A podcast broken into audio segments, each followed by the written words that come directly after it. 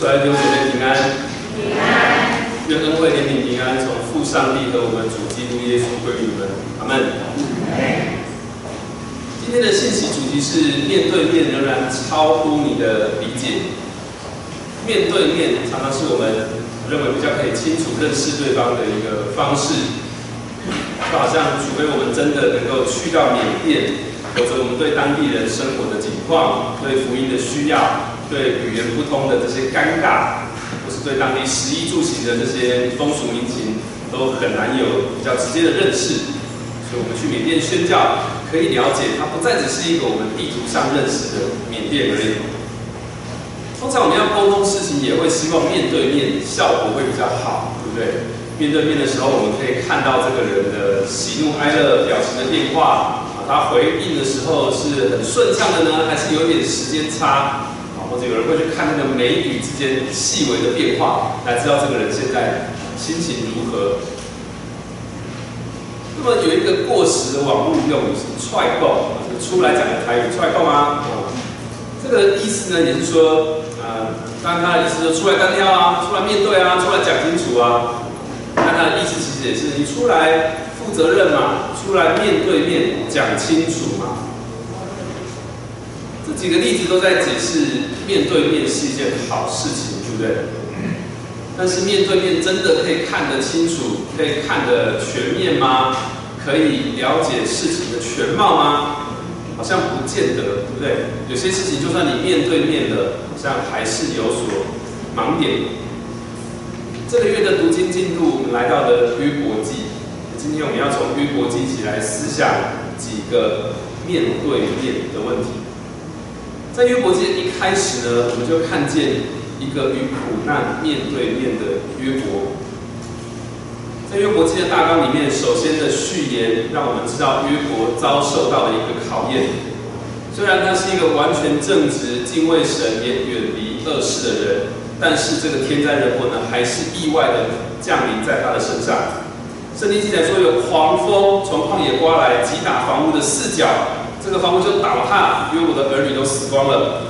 天上降下火来，把群羊还有仆人都烧灭了。示巴人还有加勒底人也忽然来了，把约伯的牲畜都掳走了，把仆人都杀了。约伯自己也长了毒疮，从脚掌到头顶，也就是全身的都长了这个毒疮。他只好很落魄的在炉灰里面拿瓦片刮着他的身体。他的朋友来看的，认的认认都认不出来啊。难过到了一个极点。约伯记一开始让我们看到一个悲剧，这是约伯记的序言。但是作者在这个序言当中告诉我们，约伯没有犯什么道德的瑕疵、道德的过失。他受苦并不是因为犯罪而受罚，也就是说，这是约伯记当中很重大的一个主题：一个艺人受苦的故事，一个无辜人受苦的故事。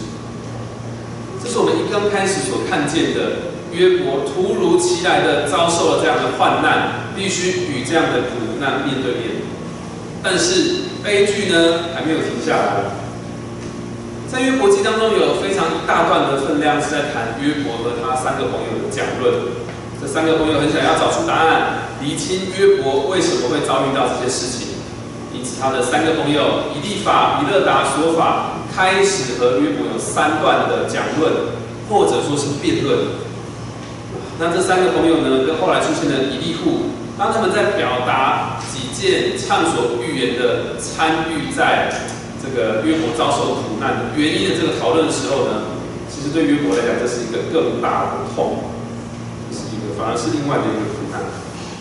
我们看看约伯的朋友们是如何来面对约伯遭遇苦难这件事情呢？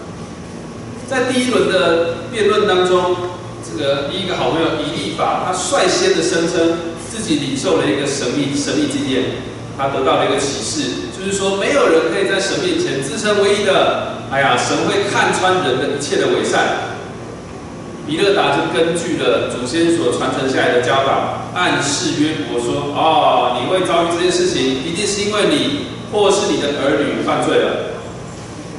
这个说法就说，根据神无限的智慧，约伯啊，你没有权利可以挑战上帝。你受苦表示上帝不喜悦你，哎呀，你不要以为你现在很苦啦，我告诉你，上帝搞不好已经减轻你的刑罚了，你赶快认罪吧，啊，这个上帝会把你的罪除掉，你会得到坚固，你会回到原本一样，你就不用害怕了。这些人虽然是约伯的好朋友，但是遇到约伯经历了这样子的苦难的时候，他们并不知道事实的真相，所以他们的参与让这个悲剧是雪上加霜。没有人想要被人称为是约伯的好朋友吧？你有没有被别人称呼过是约伯的好朋友呢？啊，如果这样，绝对不是一个好的形容。我有被这样的形容过，哎呀，真是感觉糟透了。那么跟着教会的读经进度，我们今天的读经进度是十五到十七章，也就是进入到了约伯和朋友们的第二轮的辩论。事实上，这三个朋友在第二轮还有第三轮的辩论当中，这个论点已经没有什么改变了，只是说讨论的过程更激烈，情绪的表达更直接啊，讲话也更不好听。约伯甚至被他的朋友批评为说是讲话愚昧的，是很骄傲的，是不义的，啊，有很大的罪恶。你说这三个朋友是不是约伯的好朋友？其实他真，他们真的是他的好朋友，不然不会在一个人遭受苦难的时候还留在他的旁边，对不对？但是他们因为不知道事实的真相，所以反而对约伯造成很大的伤害。约伯遭遇的苦难真的是超越众人所理解的。我一般说患难见真情，也就是说苦难真的是一个试金石。当人与苦难面对面的时候，常常可以帮助我们检验与人的关系，还有与神的关系如如何？其实这群朋友真的不是坏朋友，但我们看见，因为他们不了解事实的真相，当他们与约伯的苦难面对面的时候，包含约伯与自己所遭遇的苦难面对面的时候，暴露出来的是他们对神的无知，他们无法看清这件事情是怎么回事，他们再辩论也辩论不出来，他们只能自己去臆测、去妄想。所以，就算约伯再怎么样的跟他的朋友解释啊，再怎么样的气愤，他还是不断的被朋友指责、被误会、被责备。我们看这约伯真是可怜，对不对？他再怎么样的苦难，跟朋友面对面，都无法使他脱离这个愁云惨雾，因为这一切的发生都超乎他的理解了。于是约伯约伯要求神与他面对面。我们看看约伯打算怎么做呢？约伯听完了三个朋友的话，就向他的朋友们，还要向神呼求，要他们来认同自己是无辜的。约伯指着他的三个朋友说：“你们是说谎的，你们误解了上帝的作为。”约伯不是说自己是无罪的，他是觉得自己没有犯了什么重大的罪过，以至于需要去承担这个太严重的这个这个苦难。他认为这是一个处罚，这是。应该不是在处罚我的吧？我没有犯这么大的罪啊！因为我在坚持自己是无辜的。好，他也渴望可以直接跟上帝对话。但是上帝的智慧还有能力是大的无比的，一个人怎么能够去跟神抗衡呢？约伯甚至去指责这个神是一个不义的神。他说：“你怎么可以同时消灭完全人，又消灭恶人呢？”约伯希望他和神中间有一个仲裁者，有一个中间人是公平的，可以在法庭上，在他和神之间来主持公义。他希望这个人可以证明他自己是无辜的。约伯甚至希望上帝可以暂时减缓这个苦难，好让他可以喘口气，能够和上帝比较平等的对峙。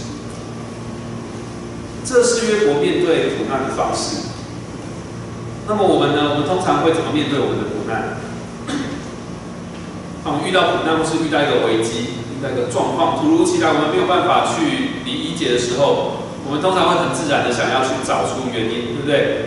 或是想要去理理解啊，这是我们理性的趋势，想要去了解发生了什么事，想搞清楚原因，避免下一次重蹈覆辙。就算我以后不会再遇到这个状况。我自救也救人嘛，我懂了。以后下次的状况，我就可以告诉你说，哎，我是怎么走过来的，还怎么样可以避免再发生一样的状况。我们常常想要用理性去解释这一切。那我发现这好像也是男生和女生中间很大的一个差异。我自己就觉得我们男生好像特别会在女生遇到一个状况、遇到一个困难，他在表达情绪的时候呢，男生就去分析他啊，去解释、去评论、去给建议。你下次不要再这样，就不会遇到这个问题，你就不会心情不好。但是我们不太容易先去倾听、去理解。但是只要是人，我们都有一个一个渴望，想要好好的了解一个人，把一个事情好好的搞清楚。我们想要了解一个事情的全貌，但是同时我们可能也会有一个软弱，或是有一个习惯，就是去相信我们想要相信的事情。我们可能会想说，我问一个好的问题，通常就是一个好的开始。啊老师都会希望学生问一个好的问题，那么我们也是这样子吗？当我们问一个好的问题，就可以帮助事情更快的解决吗？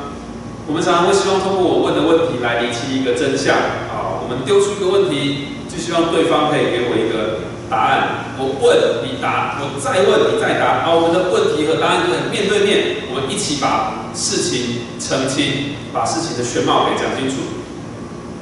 但是一个好的问题，真的是一个解决问题的方法吗？有时候你在看那个记者在发问的时候，一些不好的记者，他是想要挖洞给对方跳的啊。他的问题只有两个，你回答是或不是，都掉入他的陷阱。我们也许不是要这样子做，但是我们的问题背后，其实常常已经潜藏了我们的价值观，甚至我们已经有一些判断，甚至我们已经在论断对方了。约伯的朋友们也想要为约伯的处境找一个合理的解释，大家都想要去回答这个问题：为什么约伯遭遇了这样的苦难？为什么？约伯自己也陷入一个追寻答案的过程当中，所以他的内心好像有一个张力。一方面他看上帝是敌人，这个想要消灭我的敌人；一方面他又发现自己其实是在上帝是在向上帝控诉上帝自己。他希望有一个人可以来辩论他的案子，他希望在高天之上有一个证人是公义的，可以指出上帝的不对。但是其实我们实在找不出谁可以当这个证人的，除了上帝，没有别人了。那上帝不就是球员兼裁判吗？啊，那个约伯一直在心中有这样的张力。好，上帝怎么回复呢？约伯问了神许多问题。约啊上上帝有没有回答他？没有，因为我很关注在自己的问题。那约伯相信自己的疑问的时候，反而成为他的致命伤了。约伯关注在问题，但是上帝和他面对面的时候，上帝怎么回复呢？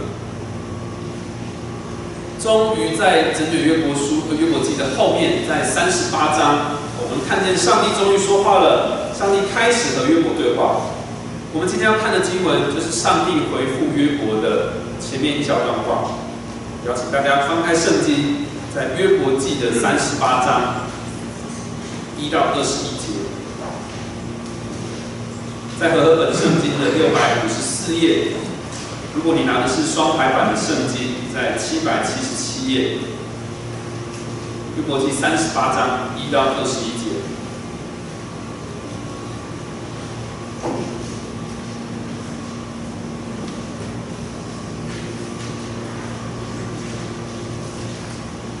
好，我们来看看上帝怎么回答约伯。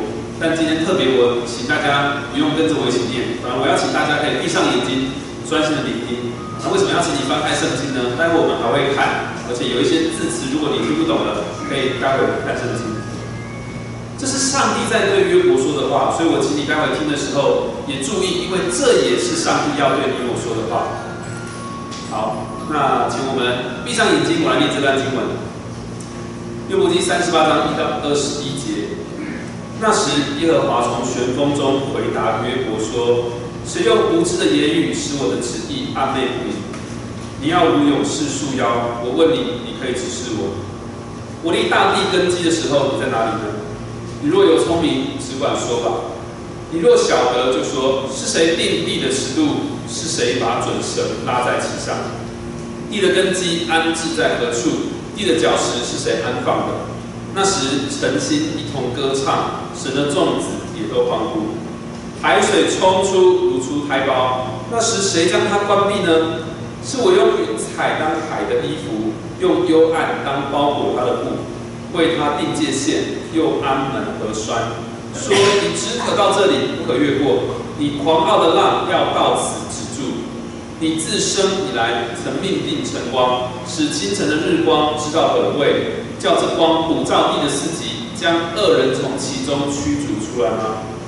因这光，地面改变如泥上印印，万物出现如衣服一样。亮光不照恶人，强横的膀臂也必折断。你曾进到海源，或在深渊的隐秘处行走吗？死亡的门曾向你显露吗？死荫的门你曾见过吗？地的广大你能明透吗？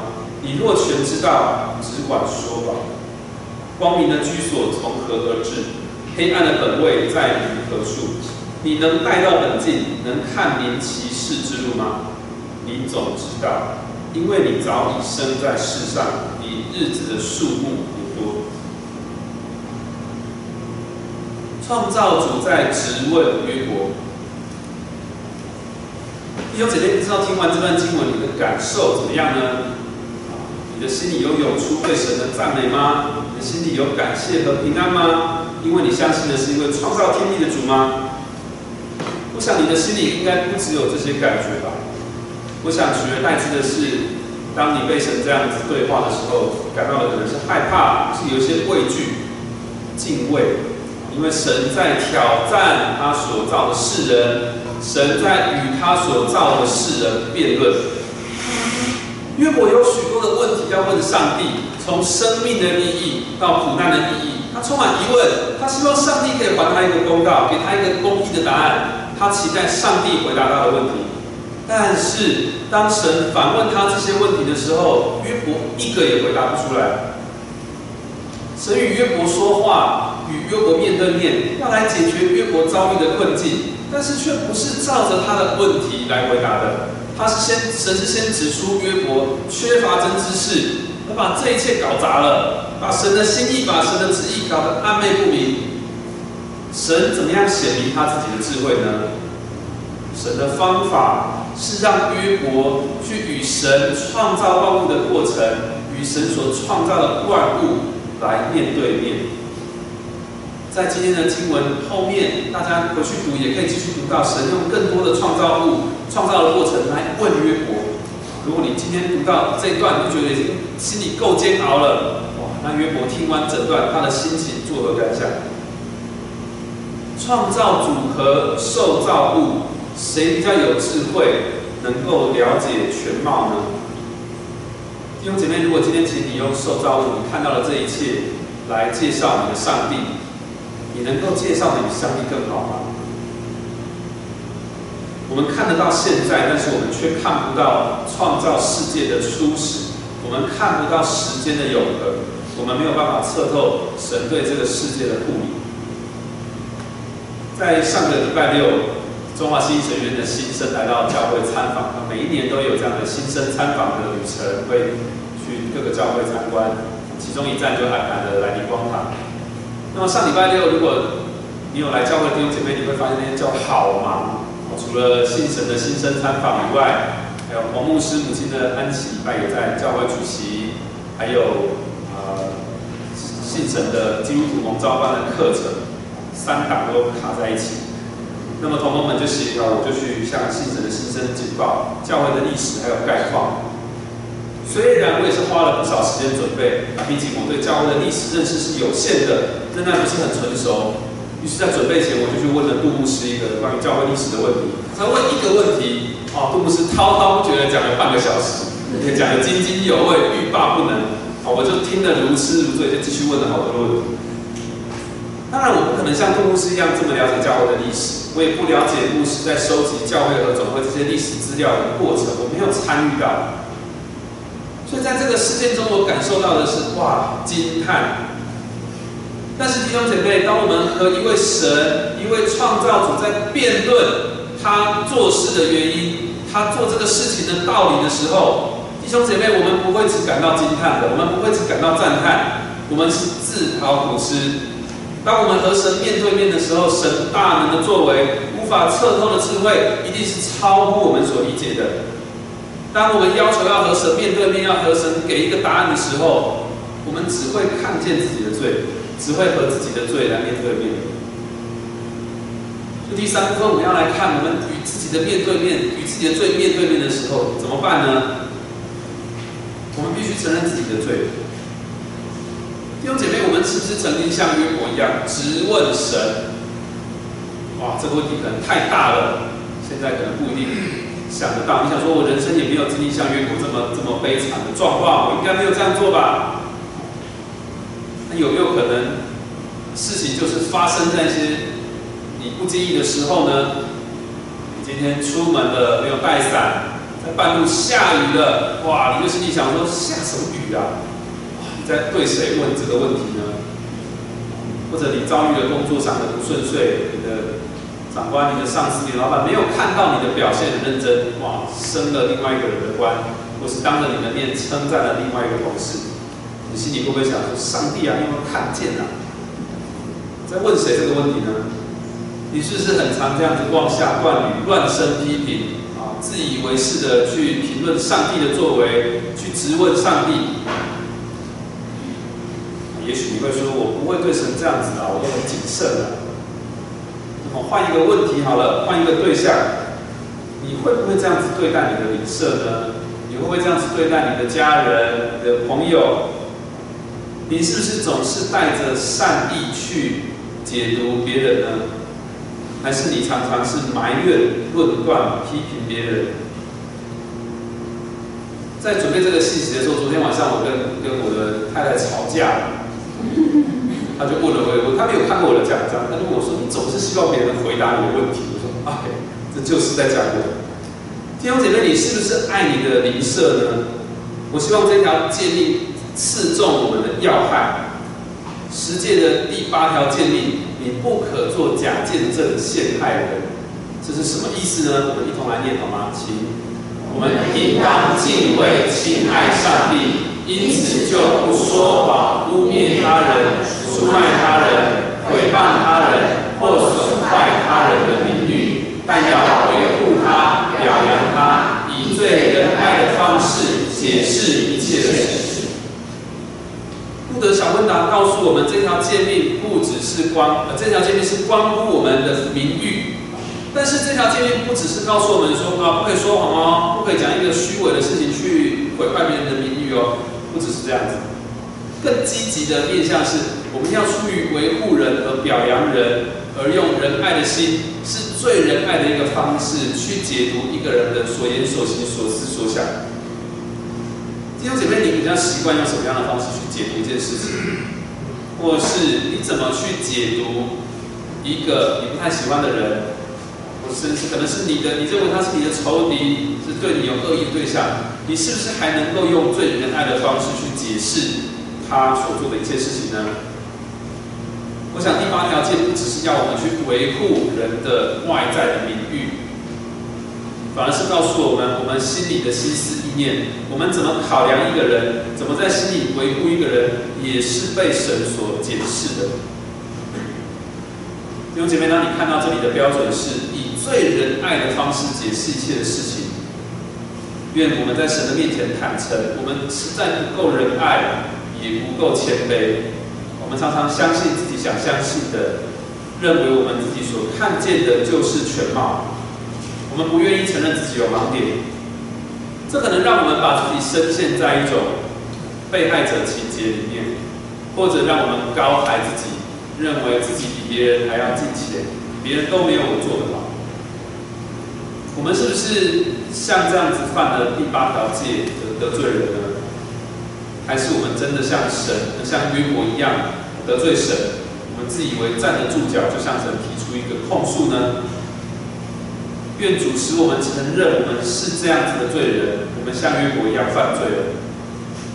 我们在这个旋风当中，当神在旋风当中对我们说话的时候，我们没有一个人是站立得住。当我们与自己的罪面对面，面对神的圣洁、神的律法在工作的时候，我们显露出来的罪，一定是超乎我们自己所能理解。第四部分，我要跳到新约来谈一个经文，看到真神在风浪中与门徒面对面。在新约马可福音的记载当中，有一群人，他们也经历了和约伯和你我一样身心灵的威胁，甚至这群人真的快要失去生命了。他们是和耶稣一同在船上的门徒。我们一起来看这段经文，但是请你还是可以夹着这个约伯记，待会可能你还会想要翻回去。我们来看马可福音第四章，在和合本圣经的五十二页，双排版圣经的一五一三页。马可福音四章，我们读短短的三十五到四十一节。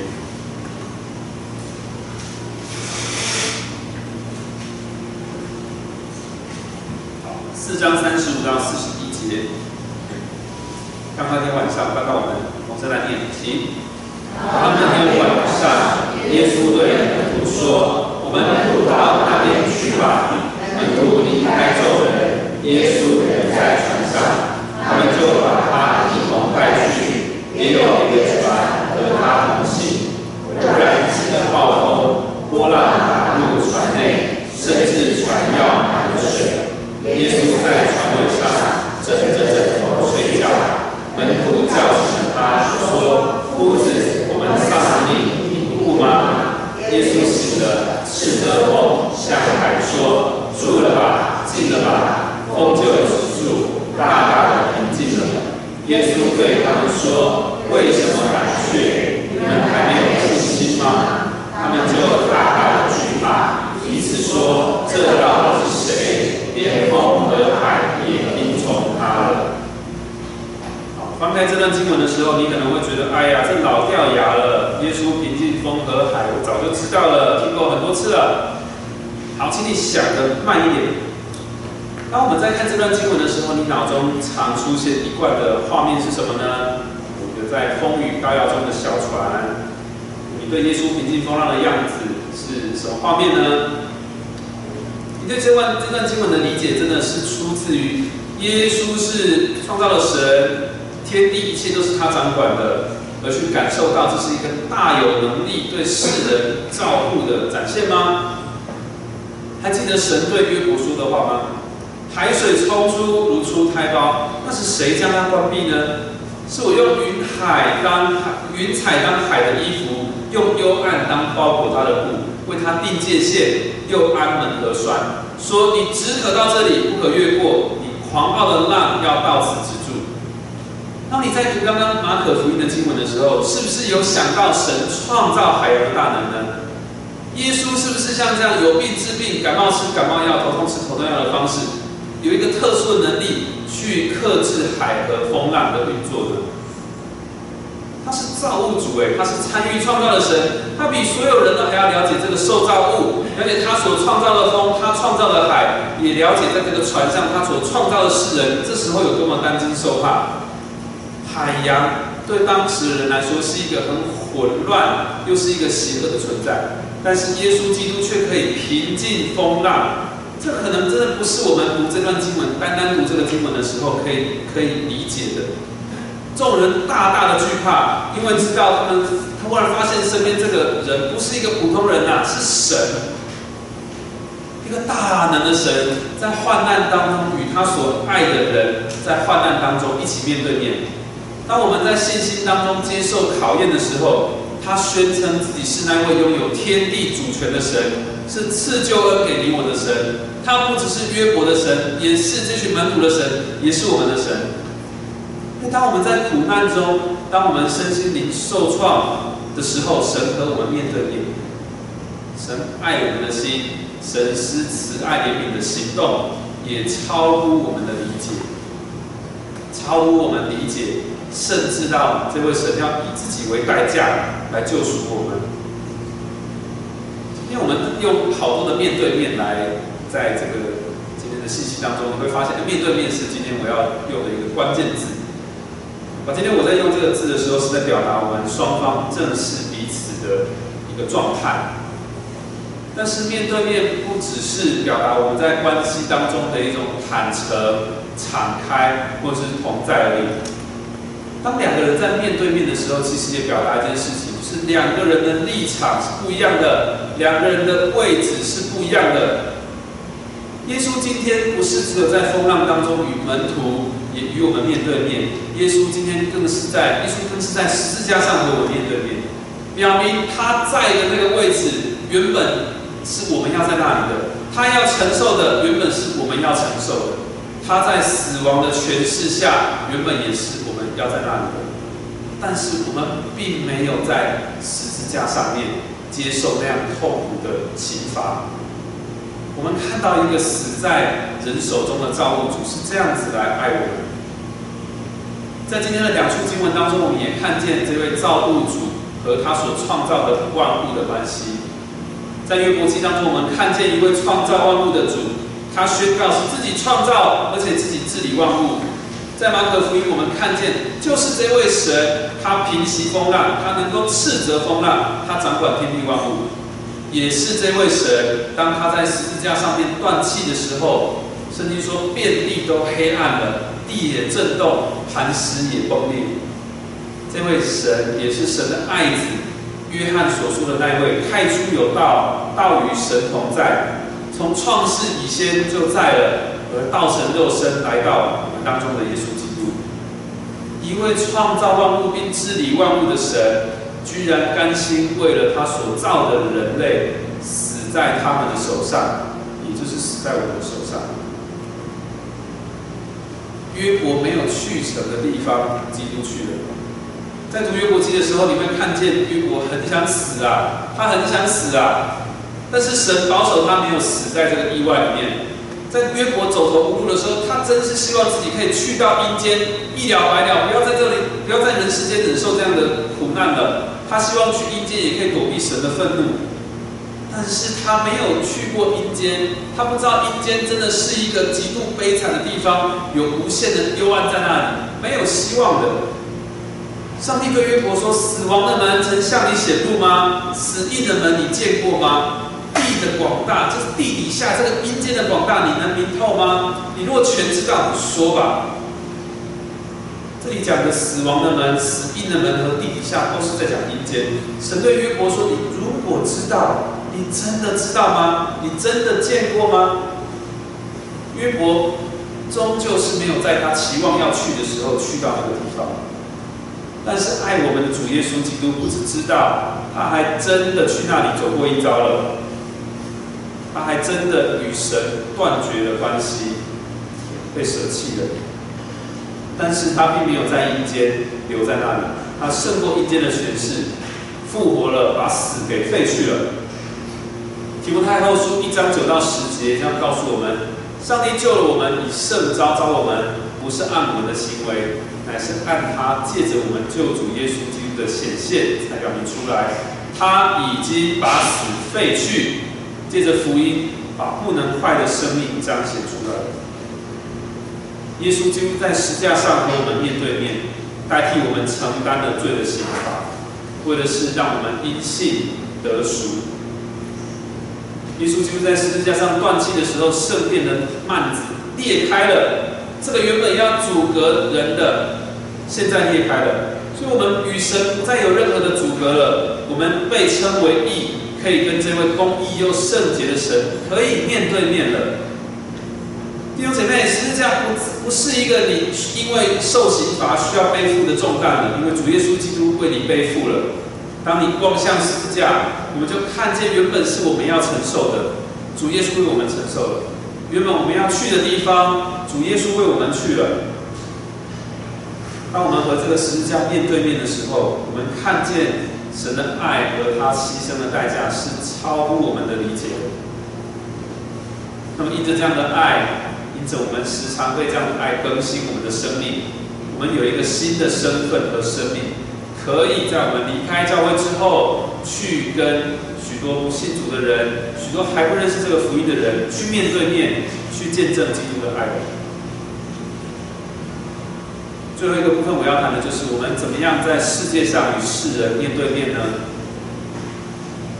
在约伯记的第三十八章开始，神向约伯讲话。约伯也向神回应，在这些经历当中，神让约伯看见，打开他的视野，与他面对面。那么在约伯记的结尾，就是第四十二章的后半段，我们或许记得的比较多是这个我们一贯认为的约伯故事的结尾的高峰啊，就是这个经历苦难的人，他后来得到了更多的赐福，神让他从很辛苦的情况中转回啊，赐给他的比原本的更多啊，又活了一百四十年，相当长寿，直到日子满足而死。我们一般理解约伯记的故事。或是今天约伯来跟我们做见证的时候，我们理解的好像是哇，原本很惨啊，感谢主，后来很富裕，又有钱了，又有牲畜了，一切比原本更好。我们好像在听一个人的见证的时候，也很希望可以看到他比之前更好。但是我们是不是常常把焦点放在这个人在世界上的名誉，在世界上的财富比原本更好呢？弟兄姐妹，这个不是我们应该关注的重点。经历耶稣基督救赎的我们。并不是去期盼自己像约伯一样，哇，虽然失去，但是后来反而得到更多。我们也不能有一个错误的观念，认为自己要够有成就、够卓越，我才能荣耀神，这是很利己的。这个不是为了人，不是为了邻舍的好处。我们如果总是记得约伯后来的这些，发大财了，他后来哇，好有钱哦，活了好久哦，比之前更好。我们如果只记得这些，我们认为这些就是这个事件的高峰，是一个榜样，是一个教导的时候，那姐妹，我好像玩那个大富翁又回到原点，我们又走回了约伯的老路，认为一个艺人理当终归就是要得到神在物质上的丰盛，在这个世界上很昌盛，过得健康顺遂。好吧，那如果不是这样，我们对约伯记结尾的。看重应该要看重在哪里呢？在四十二章的七到九节这里记录了神向约伯的三个朋友表达神的愤怒，因为他们错误的去议论约伯，去得罪神了。于是神要这三个人去献燔祭来赎罪，也要约伯为他们祷告。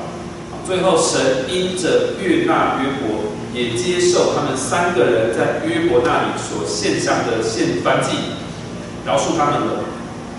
我想这是我们要看重的一个重点，就是当我们重生得救了，好像在那个破碎的生命当中再一次得见神的约伯，我们的职分是继续去爱人，继续服侍人，去成为人的祝福，成为灵舍的祭司，带领人回到神的面前。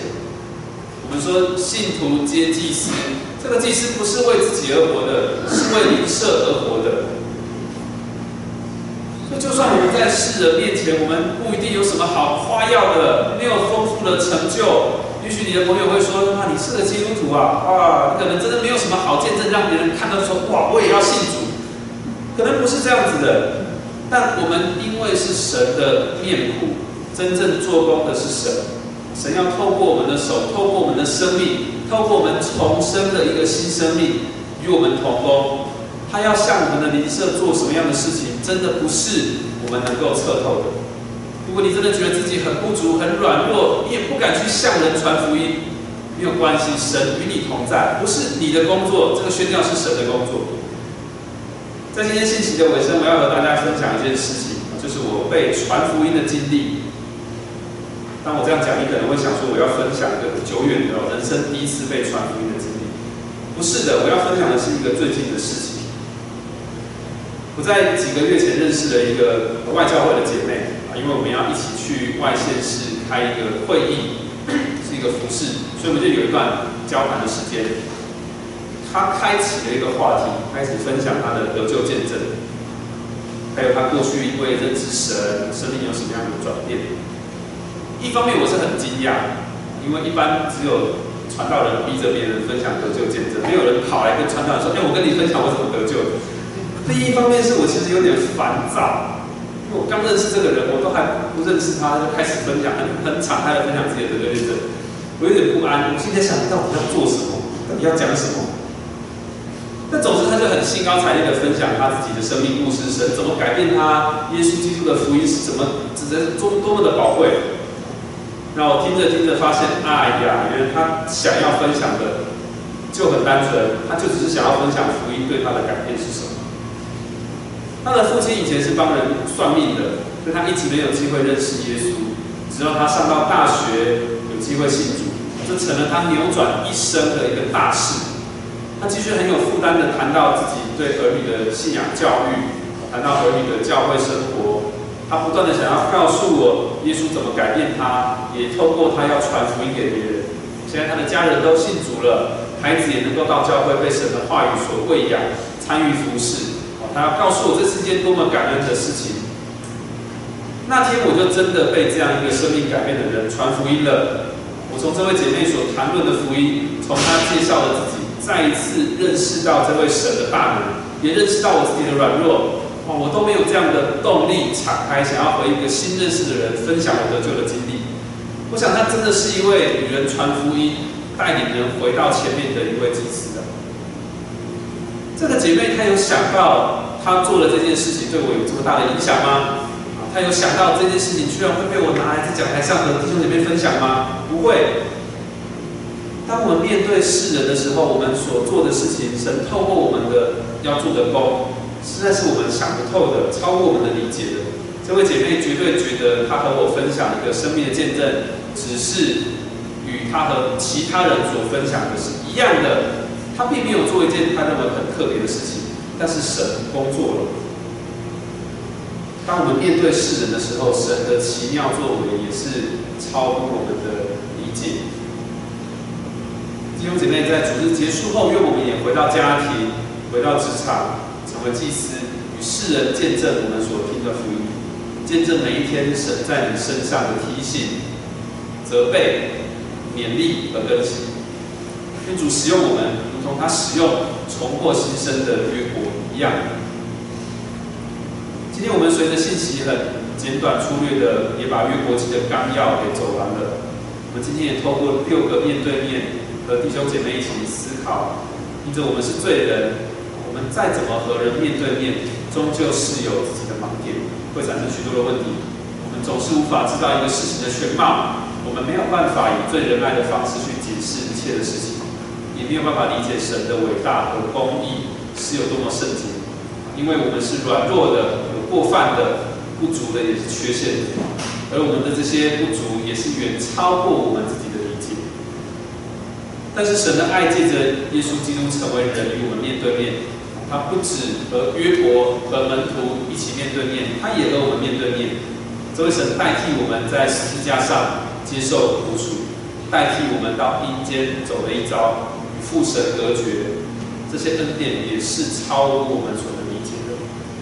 这位赐恩的主也要继续恩待我们，透过我们的手做工，向我们的灵舍传达他的福音。使我们活出洋溢福音的生命，也使我们的灵舍能够透过我们认识他。神透过我们手所要做的工，也是我们无法理解的。感谢主，我们一起祷告。亲爱的天父，我们感谢赞美你，因为你向我们显明你自己是谁。主，你是真神，你是创造宇宙万物并持续护理一切的神。愿你使我们如约伯一样，在尘土和芦荟中懊悔，但也像约伯一样，因你的奇妙作为而看见你丰富的慈爱和怜悯，得着恢复。谢谢你，主，愿你的话语继续带领我们。祷告是奉主耶稣基督的名求，阿门。